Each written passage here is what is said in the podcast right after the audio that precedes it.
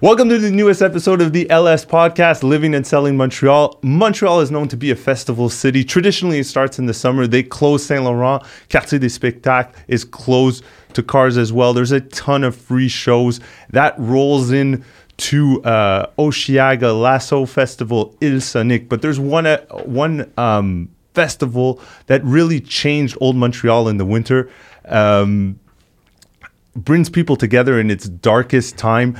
Igloo Festival could be minus 20 degrees outside, but people get together, dance to electronic music, some household names in the business.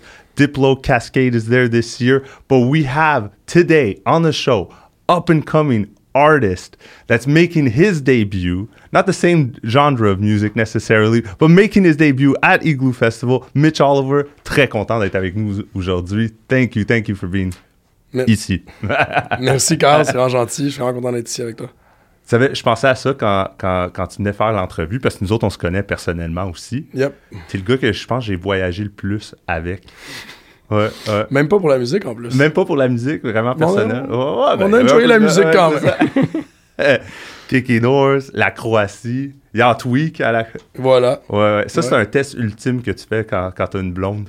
C'est jamais d'ailleurs. Ouais, you survived it. Ouais, survive. I'm the only one who did. Three couples go in, one comes out. Exceptionnel. Ouais, ça serait un bon, ça serait une bonne émission de Netflix. Ah, ça. tellement. Ben oui. Moi, je te connais.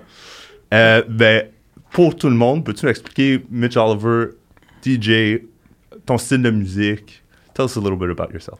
Euh, c'est drôle parce qu'avant de- d'entrer en ondes, on en parlait un peu. euh, mon, pour répondre à la question style de musique, ça a vraiment évolué. Puis je pense que c'est normal pour tous les artistes dans la pla- sur la planète. Tu as parlé de Cascade tantôt. Ouais. Tu as parlé de Desplos, on pourrait parler de Tiesto. Tu sais, comme Mhm.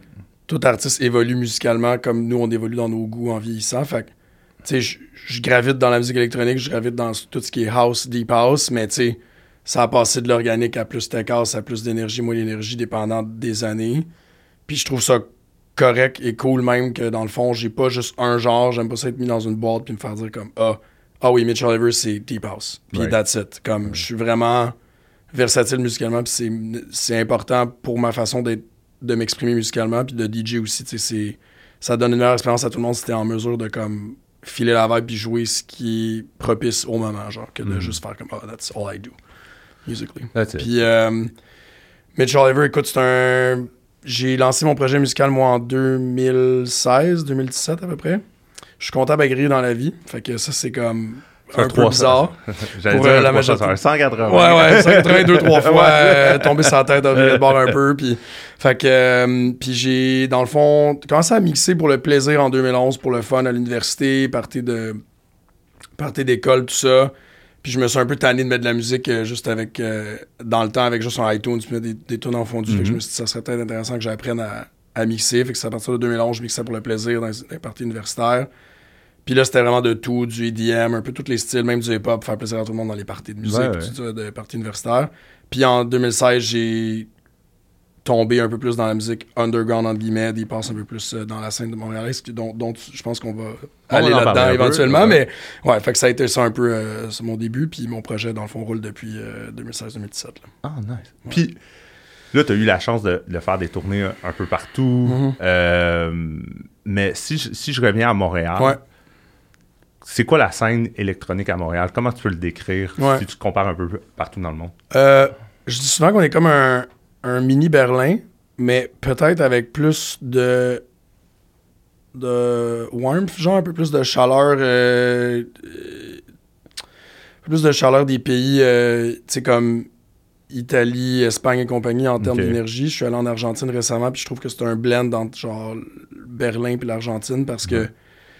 Montréal, ce qui est Berlin, je pense, c'est leur connaissance de la musique électronique en, en musique underground. On Ouais, a la, Ça chance d'avoir des. ça- ça ouais, c'est ça. puis On a la chance d'avoir des institutions comme le Stéréo, qui est un, un des seuls after hours en Amérique du Nord qui roule encore, puis avoir des places que les gens à l'international reviennent pour jouer de la musique underground, puis que les, la crowd connaît vraiment bien la musique, puis est extrêmement éduquée, puis on a probablement même trop d'offres pour la demande. Fait que c'est exceptionnel en tant que Montréalais parce que il y a tout le temps un bon show de musique en quelque part à tous les 20 semaines, puis il y en a même des fois 8 la même soirée, un peu dans le même son. Fait Ouais.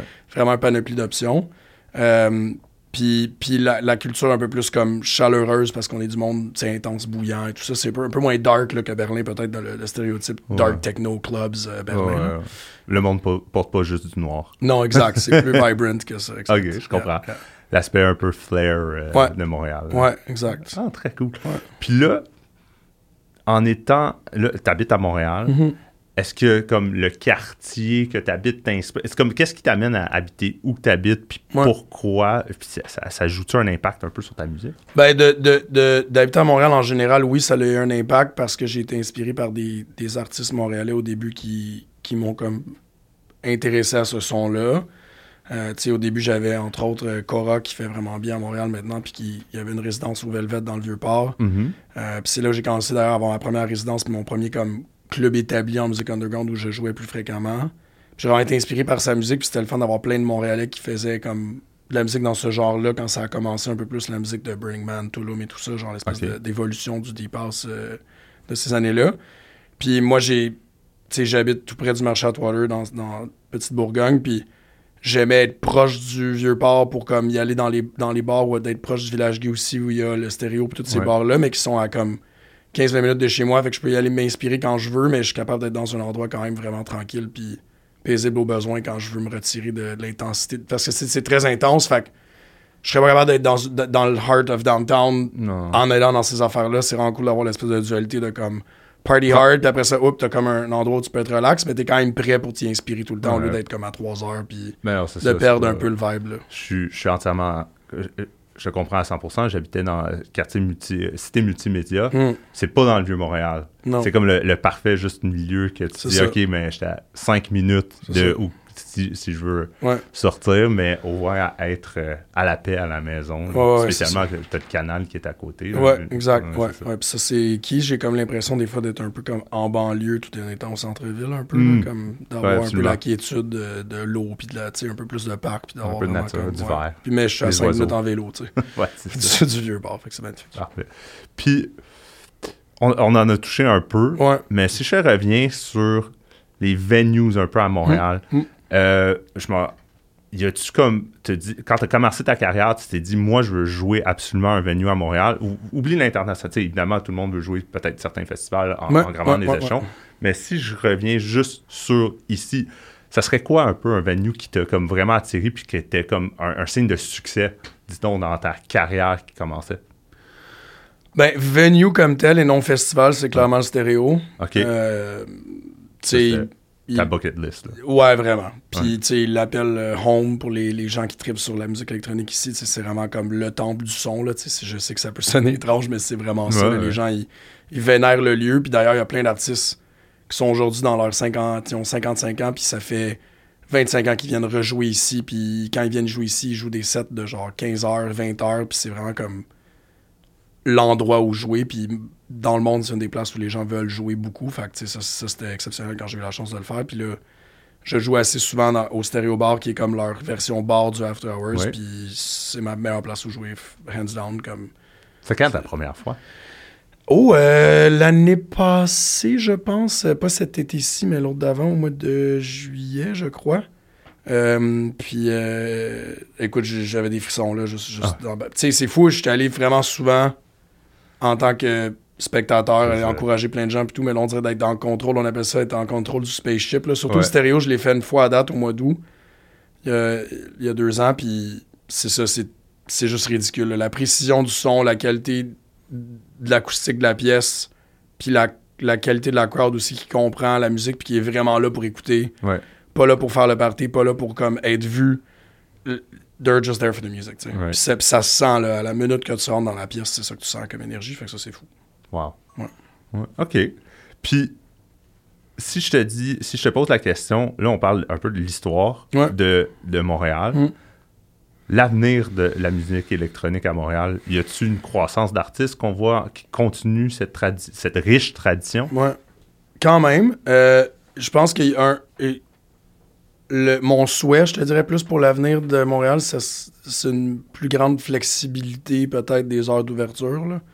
Euh, des, des bars en général, parce que tu sais, on est quand même connu comme une métropole vraiment comme vibrante à la Miami, New York, euh, Ellie et compagnie. Puis là, soudainement, nos bars, ils ferment à 3 h du matin. Bing bang, tout le monde sort. Puis, tu sais, c'est pas la réalité dans les villes où il y a vraiment des grandes cultures de musique puis des grandes cultures un peu plus euh, des arts en général. Fait que ça, je pense ouais. que ça aiderait.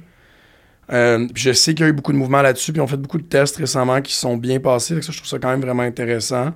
Puis ça permet peut-être à plus de gens d'explorer de façon différente. Puis il y a plus d'institutions qui sont focus sur la musique, de rester ouvert plus longtemps, puis de, de survivre, parce que c'est pas évident. c'est des gens, ils sortent pas pour aller consommer de l'alcool nécessairement. Ils sortent pour aller danser. Fait que ouais. s'ils prennent trois bières, puis ils dansent pendant 8 heures, c'est difficile de- de- d'être rentable. Ouais.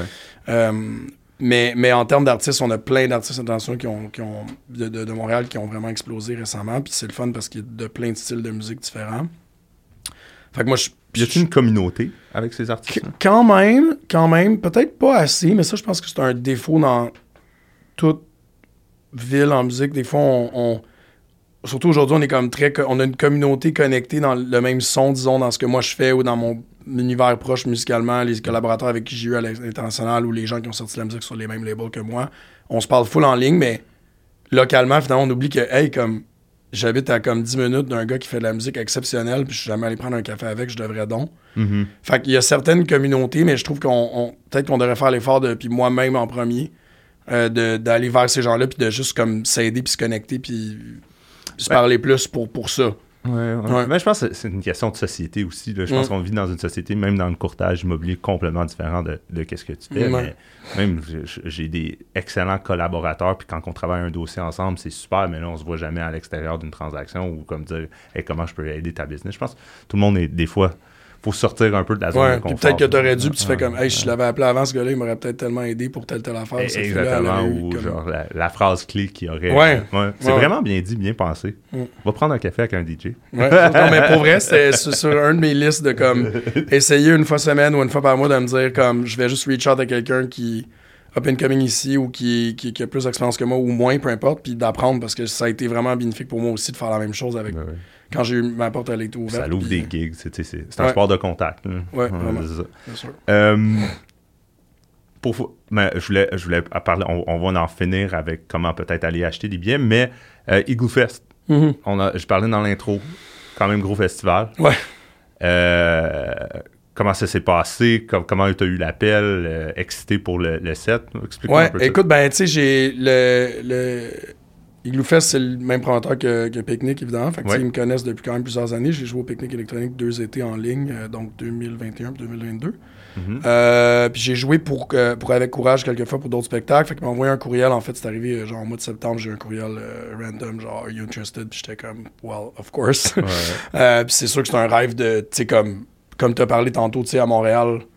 Sais, c'est vraiment unique sur la planète. Là. Je veux dire, les gens, ils écrivent des articles, puis les gens ils sont comme, comment ils font pour aller danser à moins 20 degrés? Puis, on- c'est là où tu vois, genre, la force de, comme, l'énergie, résilience des Montréalais, là, de faire comme, ben oui, neige, fait frette, mais on aime la musique, on sort, on y va, puis on s'habille, puis on de tripe. village des valeurs avec toutes les kits. Ouais, ouais. ouais, puis ouais, ils sont très contents, eux autres. Mais euh, non, je trouve ça exceptionnel. Puis tu sais, j'étais vraiment excité de, de, de le faire. Puis Mainstage en plus, écoute, en plus, il y a de l'air Ouais. gigantesque, le Mainstage. Fait que ça va être vraiment euh, exceptionnel. Puis euh, non, c'est vraiment cool. Comme je peux pas, je- j'ai même pas de mots là. J'étais juste comme, ok, ça va être absolument légendaire. Puis euh, Puis je suis euh, vraiment excité là. de- la date que tu, Ouais. que tu- du gig, 10 février. 10 février, c'est le closing weekend. Closing weekend, ouais, Dernier soir. Euh, fait que j'ouvre le main stage 7h30 à 9h le soir. Euh, dans le fond, euh, puis la celle qui close, c'est Miss Monique. Fait que euh, ça va être vraiment un énorme show. C'est comme sold out, je pense déjà, ou presque. Je pense que c'est comme dans les derniers billets. Là. Euh, donc, euh, ouais, je suis vraiment, vraiment excité pour ça. Ah, amazing. Mais très cool.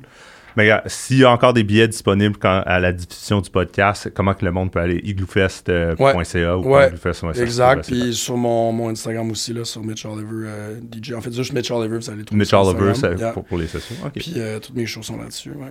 Très cool. Rapid Fire. On Go. revient, dernière fois qu'on revient sur Montréal, on, on- on pose la question à tous nos invités sur le podcast. Yep. Première question, restaurant favori à Montréal? Ça, c'est vraiment pas une question gentille parce qu'il y en a vraiment trop. Ouais, Mais ouais. pour narrow ça down, je me suis dit, je vais en prendre un dans mon quartier, genre 5 minute walk, même pas. Euh, le Mignon. OK, oui. Euh, Puis c'est facile de répondre, c'est quoi leur repas préféré, parce que sûrement que ça va être une de tes questions. Mon repas préféré là-bas, ben, ils en ont juste un, c'est le steak frites. Fait que c'est simple. Ben, t'as Ils font ça, le steak frites, puis il est exceptionnel.